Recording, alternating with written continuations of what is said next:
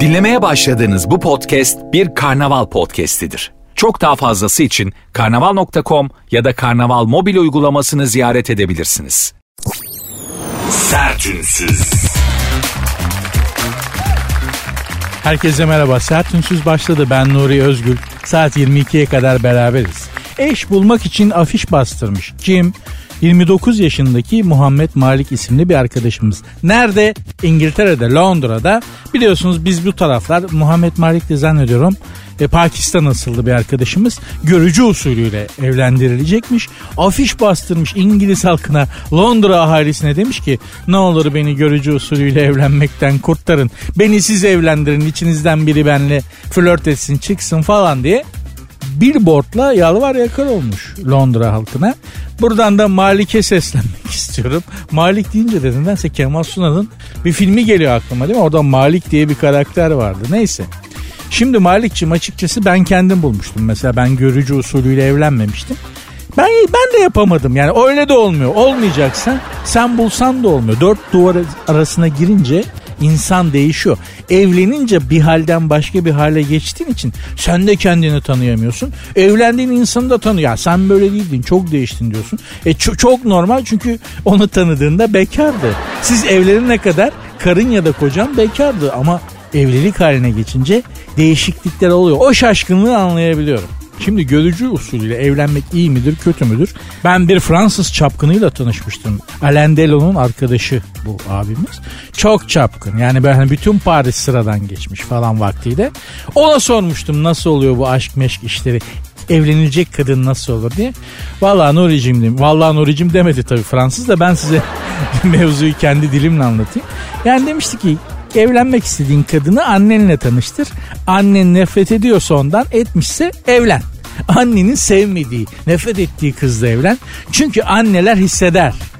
Ee, seni ondan daha çok sevebilecek kadının kim olduğunu hisseder ve ondan hoşlanmaz demişti. Bir Fransızın çok çapkın bir Fransızın bana uyguladığı formül buydu. Bizdeki görücü usulüyle arkadaşlar e, dünyanın geri kalanındaki görücü usulü arasında fark var. Bizde hani sorarlar bak oğlum ya da kızım işte şöyle bir çocuk var şöyle bir adam var. Nasıl ne dersin tanıştıralım mı bir, bir araya gelin konuşun falan. Bizdeki görücü usulü genelde böyledir. Bu Malik'in ülkesinde Pakistan'da öyle bir şey yok. Yani kızı gerdek gecesi görüyorsun. Evleniyorsun falan. Gerdek gecesi görüyorsun. Hatta onda bile görmeyenler var. Evlendikten 5 sene sonra kadını görenler var. Karısının yüzünü yani. Dolayısıyla dünyadaki görücü işiyle bizdeki görücü işi biraz daha farklı. Eskiden malum çok bilinen bir e, şeydir. Anneler e, erkek evlatlarına kız beğenmek için hamama giderlermiş. Yani böyle çaktırmadan yanına yaklaşıp bir şey sorarlarmış yakın mesafeden. Ağzı kokuyor mu? Ayaklarına bakarlarmış. Ayağı büyük mü falan filan diye. En vay çeşit şeyler. Kadının kadına ettiği zulüm gibisi de hiçbir yerde yok. Mesela benim teyzem İstanbul dışında bir yerde gelin gitmiş vaktiyle. Orada kız istemeye beyaz dantel yumağıyla gidiyorlarmış. Neden? İşte çaktırmadan kız isteneceği zaman divanın altına beyaz dantel yumağını atıyorlarmış çıkarıp bakıyorlarmış dantel kirli mi? Yani kız kirleri evdeki yerdeki evi süpürürken yerdeki tozları divanın altına mı süpürüyor? Yoksa gerçekten faraşla böyle iyice temizleyip alıyor mu diye. Dantel yumağı kirliyse kahve içip istemeden çıkıyorlarmış. Kadın icadı bu da işte. Diyorum ya kadınlar evet çok zor bu, bu dünya kadınlar için evet. Ama kadının kadına ettiği zulüm gibisi de yok arkadaş. O da ayrı bir konu yani. Sertünsüz.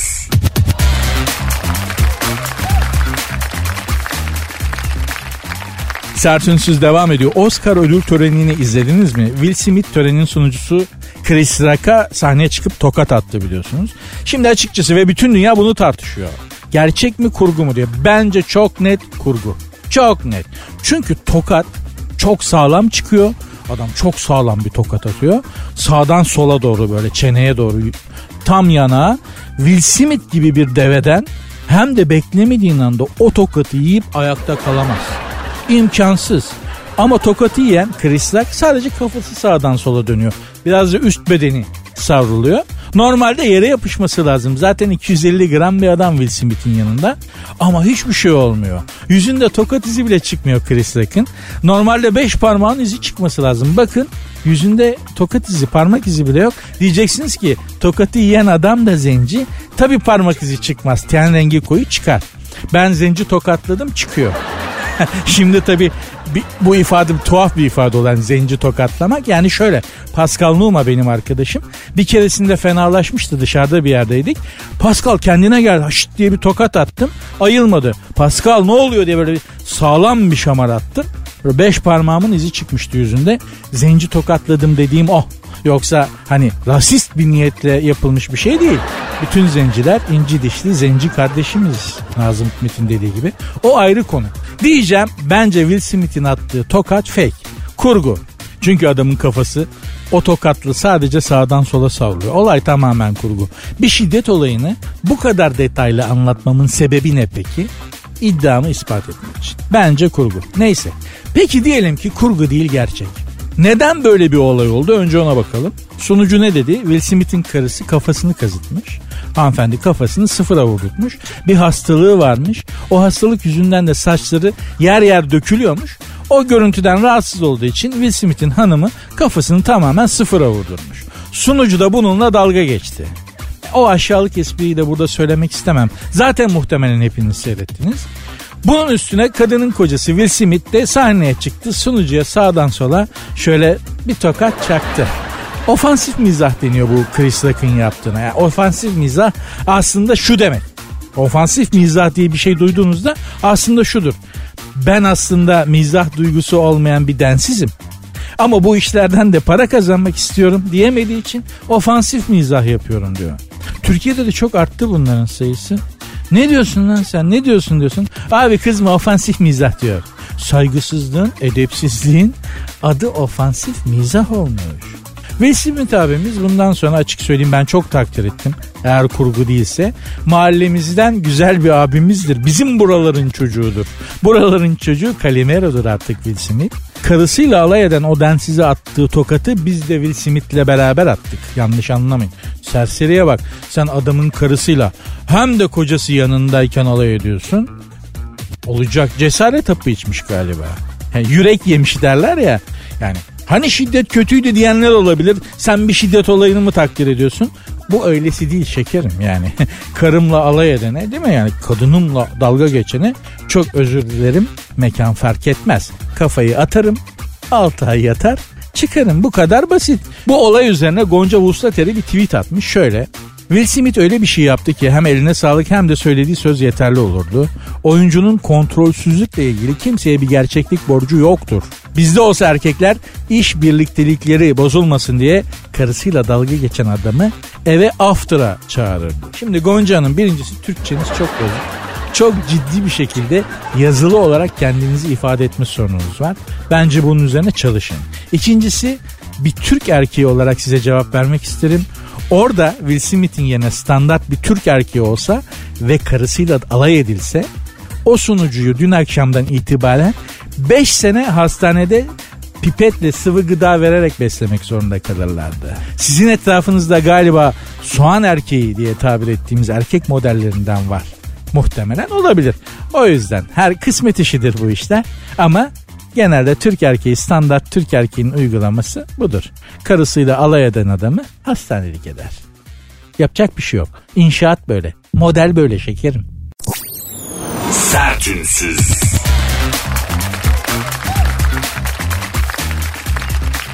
Sertünsüz devam ediyor. Evlilik aşamalarını sayalım mı şöyle bir? Kaç aşamadan geçiyoruz evlenmeden önce? Diyelim ki evleneceğiniz insanı siz buldunuz. Bir o zaman ilk aşama flört. İki kız isteme. İş ciddiye bindi ki Aleyna Tilki buna çok karşı biliyorsunuz. Ne o öyle mal ister gibi demişti. Kendi kendine kadınlara hakaret etti kızcağız farkında değil. Gerçi ben böyle deyip iş evlenmeye gelince Mahmut Paşa'da kına malzemesi dükkan dükkan böyle kına malzemesi arayan nişan sepeti için alışverişe çıkan çok kız gördüm ama neyse. Üçüncü aşama isteme töreninden sonra söz, sonra dört nişan, beşinci aşama kına değil mi? Altıncı aşama düğün, yedinci aşama da balayı. Evlenmeden önce yedi aşamadan geçiyoruz. Peki tamam. Okey eyvallah. Boşanırken neden tek celsede boşanıyoruz? Cart diye. Boşanırken de bir takım aşamalar olsa fena olmaz mı? Hanımlar beyler bir düşünelim, bir yükselelim. Yani hani nasıl flört, e, işte kız isteme, kına, nişan aşamalarından geçiyoruz evlenirken. Boşanırken de mesela darılma birinci aşama. ikinci aşama bozulma. Üç, üçüncü aşama ayrılma. Dördüncü aşama kına. Boşanırken de kına var. Boşanma kınası. Güzel olmaz mı? Herkesin negatifini alır bir kere. Yani zaten bence her kadın senede bir kere kına gecesi yapmalı. Evli de olsa. 35 yıllık evli de olsa her sene her kadın bir kere kına gecesi yapmalı. Herkesin negatifini alır güzel olur. Hani bir film var ya arınma gecesi diye. Bir gece için bütün suçlar serbest. Toplumda birikmiş öfkeyi, negatifi ve stresi almak için bir gece boyunca bütün suçları işlemek serbest oluyor. İşte hayatını kurtaran hayatına devam ediyor. Kadınlara senede bir gün arınma gecesi yaptırmak lazım gerçekten. Öteki kadınlarla hesaplaşsınlar. Gelin kaynana, amir memur, arkadaş, görümce falan elti ne kadar kadın kadına çapraz ilişki varsa arada zamanla oluşan bütün öfkeler nefretler dışa vurulsun. Vallahi kadınlar için çok iyi olur. Ya düşünsene yani bir gece sabaha kadar her türlü çemkirmek, her türlü dalaşmak, her türlü hakaret, her türlü hesap görme serbest. Ne kadar güzel olur kadınların dünyası. Ha diyeceksiniz ki şu olabilir. Kocasınınla sevgilisinin olan öfkesi ne olacak? Kocasına, sevgilisine, erkeklere yönelik öfkesi ne olacak kadınların? Valla ben bugün SGK'daydım. Ee, benden önce 12 tane kadın vardı. 12'sinde kocası ölmüş. Hepsine Allah rahmet eylesin. Ve 12 kadın da emekli aylığını, kocası, ölen kocasının emekli aylığını kendilerine bağlatmak için başvuruda bulunuyorlardı. Yani demek istediğim şu. Uzun vadede rövanş zaten sizin hanımlar. Rahat olun. Hanımlar beyler programın Instagram ve Twitter adresi aynı. Sert unsuz yazıp sonuna iki alt tire koyuyorsunuz. Benim Instagram adresim de var. Oradan da ulaşabilirsiniz. Nuri Ozgul 2021. Sertünsüz. Az önce Oscar ödül töreninden bahsettik Will Smith'in attığı tokattan. Bir de Oscar için ayak botoksu diye bir olay varmış. Oscar ödül törenlerinde 300 metrelik kırmızı halıda yüksek topuklularla rahat yürümek isteyen kadın yıldızlar estetik kliniklerinin kapısını aşındırmış. Oscar'daki kırmızı halı 300 300 metre mi ya? Ben kanyonda falan film galalarında görüyorum. Şeyde neydi o? Ee, ünlülerin AVM'si. Zorlu ha. Zorlu'daki falan galalarda görüyorum. Kırmızı halılar 2 metre 3 metre falan. Gerçi bizim sinemamıza 2 metre kırmızı halı da fazla. Yani televizyon skeci kalitesinde. İlkokul seviyesindeki esprileri 35 mm ile çekince sinema oldu zannediyorlar. Bizimkiler öyle. Film dediğin, sinema dediğin insana kendini sorgulatır. Nuri Bilge Ceylan filmleri gibi. Sorgulatacak kendini. Ben niye seyrettim lan bu filmi? Neden dürümcüye gitmedim de buraya geldim? Neden arkadaşlarla batak oynamak yerine geldim bunu seyrettim? Neden bu film? Başka film yok muydu? Bak sorgulatmaya başladı. Nuri Bilge Ceylan sineması öyledir. Ha diyeceksiniz ki Hollywood sanki çok mu dolu filmler yapıyor. Yerden göğe kadar haklısınız ama Hollywood hiç olmazsa güzel saçmalıyor. Estetik saçmalıyor. Neyse mevzu o değil. Bu Oscar ödül törenindeki 300 metrelik kırmızı halıda rahat yürümek, acı hissetmemek için Nicole Kidman, Kim Kardashian gibi isimler ayaklarına botoks yaptırmışlar. Yüksek topukluları giyince o kadar acıyor mu ya hanımlar gerçekten? Gerçi ben düz spor ayakkabı giyiyorum. Dün 12.500 adım atmışım. Vallahi ayaklarım hala sızlıyor. Hala sızlıyor ki spor ayakkabıyla, yüksek topukluyla 12.500 adım attığımı düşünemiyorum bile. Bir kere denedim. Yüksek topuklu kadın ayakkabısıyla yürümeyi bir kere denedim. Ya bırak adım atmayı, tek adım atmayı ayakta duramadım. Bakın adım atamadım değil, ayakta duramadım, topukluların üstünde duramadım. Kadınlara böyle büyük bir saygı duymam da o gün başlamıştır. Yani yüksek topuklu ayakkabıyla yürümeyi denediğim gün ve ayakta bile duramadığım gün kadınların ne kadar özel varlıklar olduğunu ilk anladığım gündür hanımlar beyler. Dedim ki ben daha bunlarla ayakta duramıyorum bırak adım atmayı. Kadınlar bütün günü bu ayakkabılarla geçiriyorlar. Demek ki bunlar üstün varlıklar. Ama başka kadın giyimi, başka kadınlara ait herhangi bir şey denemedim. Çünkü deneyen arkadaşlar oldu. Alttan çıt çıtlı body falan. Acile kaldırdık çocuğu. Alttan çıt çıtlı body giyip hastanelik olan arkadaşım oldu. Oldu yani. Olmasa oldu demem. Neden giydi diyeceksiniz o da merak etmiş serseri.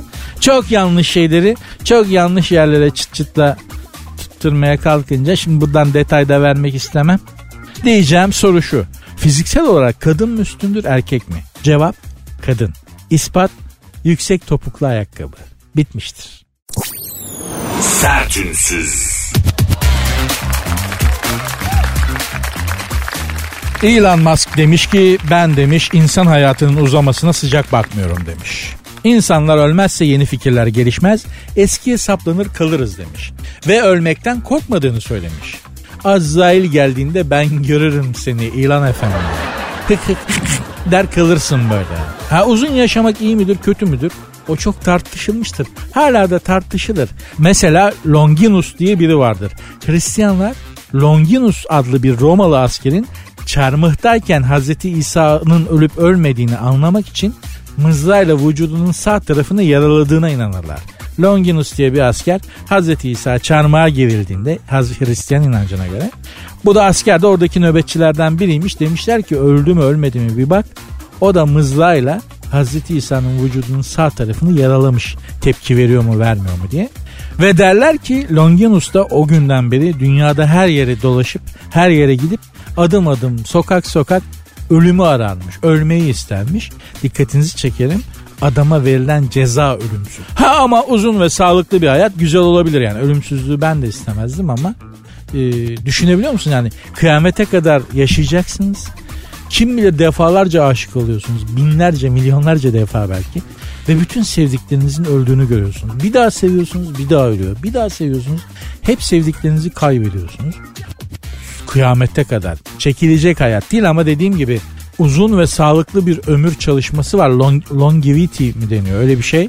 Şimdilik hedefleri de insanı 150 yıl standart. Herkesi 150 yıl yaşatmak. Ha nedir? Eğer Japonya'nın Okinawa adasına giderseniz orada yaklaşık 600 bin insan var 100 yaştan yaşlı. 100 yaşın üstünde 600 bin insan var. Hala yaşıyorlar yani 102-103 gidiyorlar. O adanın nüfusu 1,5 milyon. Yarısı 100 yaşın üstünde. Japonya'da, Okinawa'da. Ya bunlar neden uzun yaşıyor bu kadar diye araştırmışlar. Az yiyorlarmış. Meğerse efendim uzun yaşamının sırrı az ve yavaş yemek. Bu hesaba göre ben cesedim, ben ölüyüm. Bu hesaba göre benim yaşıyor olmam imkansız. Çünkü hem çok yiyorum hem de çok hızlı yiyorum yani. Ama Okinawa'lı değilim, İstanbul doğumluyum. Bir de bu 100 yaşından uzun yaşayan Okinawa'lılar da diyabet, tansiyon, kalp hastalığı bunları duymamışlar, bilmiyorlar bile. Hani tansiyon o ne diyor adam? Şeker, insülin direnci ha? O ne? Hiç hayatlarında böyle bir şey yok adamların. Düşünebiliyor musunuz? Neymiş işte sebebi çok az yiyorlarmış. Masalarında her zaman balık, deniz yosunu, buharda pişirilmiş sebze, soya ürünleri ve bolca sebze bulunuyormuş. Şimdi Okinawa adasına gittiniz mi bilmiyorum. Ben gittim. Cennet. Cennet. Önünde turkuaz bir deniz. Arkasında yemyeşil bir ada. Aynı zamanda içeride modern bir şehir. Kibar, nazik, saygılı, medeni insanlar. Orada ben yaşasam her gün kuzu çeviririm. Dürüm tantuni, ciğer şiş, küşleme, tereyağlı İskender'le beslenirim. Üstüne de 150 yıl yaşarım zaten. Serseri ben İstanbul'da 50 yaşıma gelmişim. Benim bu yaşım Okinawa'lılar da 300 yaşlıydı. İstanbul'da 50 sene sağlam kalmak. Okinawa'da Japonya'da 300 seneye denk gelir. Onun hesabını yapmıyorsunuz. Alın o 100 yıl yaşayan Okinawa'lıları, Japonları. Getir burada İstanbul'da Gültepe'de orta bayıra koy. Hepsinde bir ayda insülin direnci çıkar. Şeker 650'ye fırlar. Büyük tansiyon 19, küçük tansiyon 13 olmazsa adam değilim. Alayı da prostat ayrıca. Ömrümüzü uzatan çünkü ya da kısaltan yaşadığımız yer ve birlikte yaşadığımız insanlardır. Ömür törpüsü olan bunlardır yediğimiz içtiğimiz bahane hanımlar beyler. Ne yersen ye senin ömrünü yaşadığın yer, mekan ve birlikte yaşadığın insanlar uzaltır. Uzaltır da ne kadar kötü bir Türkçe oldu özür dilerim. Uzatır ya da kısaltır. Sertünsüz. Az önce Okinawa adasında yaşayan Japonların uzun ömürlü olduklarından bahsetmiştim. Bilim dünyası diyor ki bu insanlar işte balık, deniz yosunu ve buharda pişmiş sebze, soya, moya yedikleri için yüzyıldan fazla yaşıyorlar. İyi de başka şansları yok ki zaten. Adamların kültüründe zaten şiş kebap, kuzu, güveç, tandır böyle bunun gibi katastrofik yemekler zaten yok. Yani sanki Japonya'da Adana kebabı var da bunlar soya yemeği tercih ediyorlarmış gibi anlatıyorlar. Japonya'da hayvancılık sıfır. Arkadaşlar Japonya dediğiniz bir sürü adacıktan oluşan bir ada ülkesi. Ve adalar da denizden 10 santim yukarıda. Yani Jeff Bezos ultra lüks yatıyla Japonya'nın yanından süratle geçip dalga yapsa bütün Japonya'yı su basar. Orada hayvan mayvan zaten yetişmiyor. Ot bitmiyor doğru dürüst. Adamlar ister istemez yani et yok, kırmızı et yok. Balık, yosun yiyorlar. Kuzu dana falan yok ki yani nerede? Sen ver bakalım Japon'a iki kalem kuzu pirzola. Bak nasıl şekilden nasıl kemiklerini bile yer. Kemiklerini bile yer. Diyeceğim evet sağlıklı besleniyorlar. Olabilirler. Sağlıklı da olabilirler ama mecburiyetten. Benim bir Japon kız arkadaşım vardı. Kulakları içindesin. Adı Marumi idi. Çok da şeker böyle adı gibi. Marumi çok tatlı bir şeydi. 15 gün kadar Türkiye'de misafir ettim kendisini. Hoş kız ama çok zayıf. Çırpı gibi kız böyle yani serçe parmağım gibi. Ya şöyle söyleyeyim ondan o kızdan daha ağır bilardo ıstakası tuttum ben kaldırdım. Dedim ki sen dur ben sana yapacağımı bilirim. Burada buna bir dayadım ben yağlı dolmaları, kol böreklerini, tereyağlı iskenderleri, hamur işlerini falan filan. Kızın yüzüne renk geldi ya. Valla insana benzedi biraz. Türkiye'ye geldiğinde 49 kiloydu. Dönerken 57 buçuk. 20 günde 15-20 gün arasında 49'dan 57 buçuğa çıkardım. Kilo aldı yanakları doldu böyle renk geldi. Ama yanakları dalınca gözler kayboldu. Zaten gözleri çizgi gibi Japonların. Bir de yüzden kilo aldırdım kıza. Gözümüz kayboldu ve sevimli, gülümseyen tatlı bir yüzdü. Bak nostalji yaptım sayenizde. Hanımlar beyler. Yani bize işte böyle gazetelerde falan işte Japonlar çok sağlıklı. Okinawa adasında oturanlar 100 yıl yaşıyorlar. Neden? Çünkü işte sağlıklı besleniyorlar. Onlar sağlıklı beslenmeye mahkum. Adada zaten soya sosundan başka bir numara yok. Balıktan başka bir şey yok. İster istemez sağlıklı. Sen onlara götür ve Adana kebabını, patlıcan foslatmayı, böyle bir tane tandırı, kuzu tandırı bir koklat. Şimdi şey şırdan fazla gelir. Japonlar korkarlar şırdanı görünce ilk etapta ama hani şırdan mırdan bunları bir göster. Ondan sonra geleyim ben o Japon'un sağlığını. Biliyoruz da konuşuyoruz. Sertünsüz. Pitonla sarmaş dolaş. Kim? Zeynep Alkan. Nerede? Bali Adası'nda. Endonezya'da. Endonezya'da 3 tane pitonla sarmaş dolaş olursunuz. Nijerya'da güneşlenen timsahlara güneş kremi sürersiniz. Miami'de köpek balıklarının arasına dolar işte büyük beyaz köpek balıklarıyla yüzersiniz. Ama İstanbul'a gelince ay bu evde fare var. Aman aman. Kıyamet kopar. Tutarlı mı şimdi bu hanımlar? Ha? Tutarlı mı? Değil değil mi yani? Şimdi Zeynep Alkan hanımefendi Hollandalı erkek arkadaşı Wesley Pabis'le 10 Mart'tan beri Endonezya'daymış. Tam 3 tane pitonu boynuna dolamış Zeynep Hanım ki bu bizde de bu boynuna dolan bir sevgi ifadesidir. Ben Beşiktaşlıyım. Bizde vaktiyle Daniel Amokachi diye bir futbolcu vardı. Zenci bir kardeşimiz. Tank gibi böyle bir futbolcuydu. O böyle bir hareket yaptı. Ben maçtaydım. Nefis bir çalımla rakibini geçti. Önümdeki adam Amokachi'ye bağırmıştı öyle. Boynuma dola Amokachi'yi diye. Ben o zaman anladım. Ha bu boynuma dola bir sevgi ifadesi. Neyi nereye dolanmasını istediğini sormadım. O kadar ileri gitmedim ama bir sevgi ifadesi olduğunu anladım yani. Zeynep Hanım da hiç korkmadan 3 tane pitonu boynuna dolamış. Belli ki gelen giden pitonları boynuna doluyor. Yani Bali Adası'nda böyle bir durum var. Turistik bir şey. Hayvanlar da yılmış. Çok belli. Bıkmışlar bakışlarından belli. Yani Lan yine bir tanesi geliyor beni boynuna dolayacak. Hilmi abi sıkayım mı şunun boynunu öldürüvereyim şurada bir daha yapmasınlar abi falan. Ya ver oğlum ya bizim de rızkımız bu işten ekmeğimizden oluruz idare et dolasın dolasın baba falan diye. Ya ben piton olsam istemem. Kimsenin boynuna dolanmak istemem yani. Ne öyle kaşkol gibi ikide bir. Gelen giden boynuna doluyor. Sen dehşetli korkunç değil mi? çağları yani milyarlarca yılları aşıp var olmayı başarabilmiş bir ölüm makinesi yılansın. Eğlence için gelen giden atkı gibi kolej şeyi gibi kaşkolu gibi boynuna ve ne lan olur mu? Pitonluğun gururuna bir kere yani piton olsam gururumu yediremem.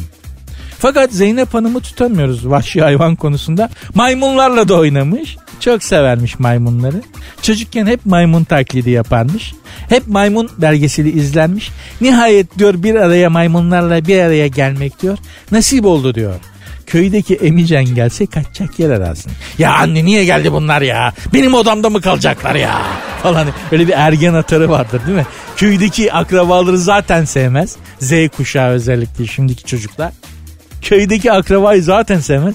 Bir de gelir onun rahatı bozulur ya odasında yatarlar yerde falan. Kendisi divanında yatar odasında. Yerde de amcası yatar böyle yengesiyle falan. Ergen iyice böyle bir atarlanır tribe gelir. Ama maymuna gelince, maymun sevmeye gelince, boynuna piton dolamaya gelince senden iyisi yok. Köydeki emici eve gelince bu niye geldi ya? Hadi. Aha.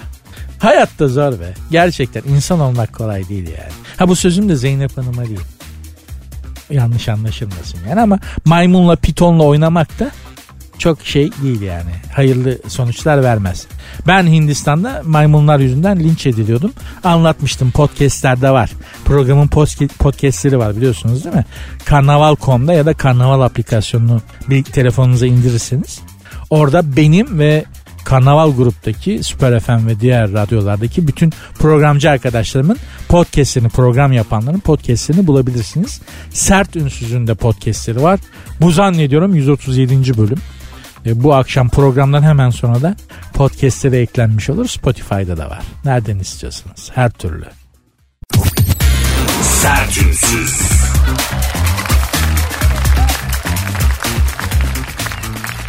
Alex Teixeira ile Alex de Souza mı? Arkadaşlar bunlar bizim futbolcu değil mi ya? Dubai'de enerji... Ne işleri var Dubai'de bunların? Ben Beşiktaşlıyım da söylemiştim biraz önce. Sakat değil miydi bu Alex Teixeira ile Alex de Souza? Ne geziyorlar Dubai'de? Aa serserilere bak nasıl nasıl sinirlendim şimdi. Top oynamaya gelince sakatım, kılım döndü. Dubai plajlarında deve güreşi yapmaya gelince fiti fiti. Harika hakikaten çok kızdım. Çiftlik mi ya bizim ülkemiz? Ya şu Teşera'yı bir kere bak Teş, Alex Teşera denen adamı ben Beşiktaşlıyım. Bir ya da iki kere topa vururken kaleye şut çökerken gördüm o kadar. Ya sakat ya bir şekilde arazi herif. Dolarla ödeme yapıyoruz. Üstelik yani bunlara dolarla ödeme yapıyoruz. Buradan da Sayın Ahmet Nur Çebi'ye çalıştır şunları biraz başkan. Sayın Ahmet Nur Çebi. Hakikaten bu işte bir tuhaflık yok mu sizce ya? Geçen gün Galatasaray'ın kongresi vardı.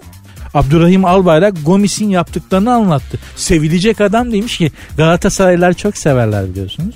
Yönetim kurulu toplantısını basmış ya adam. Cesarete var. Sultani yani koskoca Galatasaray'ın e, futbol kulübünün, spor kulübünün yönetim kurulu toplantısına dalıyor tek tabanca. İçerisi monşer dolu ve diyor ki Galatasaray'ı ben şampiyon yaptım. En çok parayı bana vereceksiniz falan diye de atarlanıyor. O Allah'tan o ara Araplar istemiş de Gomis'i Arabistan'a iteleyi vermişler. Bu ne rahatlık abi bu ne pervasızlık ya. Hayır bu kulüplerin başında değil mi arkadaşlar? Patronlar var. Bir tane çalışanı şunu yapsa var ya tazminatsız kovarlar. Yabancı pasaport olanlar nasıl bu kadar taviz bulabiliyorlar bizim memlekette ben anlamış değilim. Yani bu tanzimat kafası şundan bir türlü kurtulamadık. Ya imparatorluk yıkıldı. Cumhuriyet kurduk. Ne mücadelelerden geçtik. Demokrasi sınavları verdik. İhtilaller, darbeler. Hala şu tanzimattan kurtulamadık. Lanet olsun ya. Ya lanet olsun gerçekten ya. Allah'ım şu Alex Teixeira ile Alex de Souza'nın Dubai plajlarındaki fotoğraflarını gördükçe de sinir basıyor beni ya. Türkiye'yi de beğenmiyorlar ha. Türkiye'yi de beğenmiyorlar. Bak Dubai'ye gidiyorlar tatile. Canına yandım. Allah'ım Brezilyalılarına bak ya. Bizim memlekette hakikaten yabancı olacaksın. Türkiye'de yabancı olunca çok iyi ya. Yani bir laf var ya aslında vatandaş olmasan çok eğlenceli memleket diye. Kim söylemiş bilmiyorum da.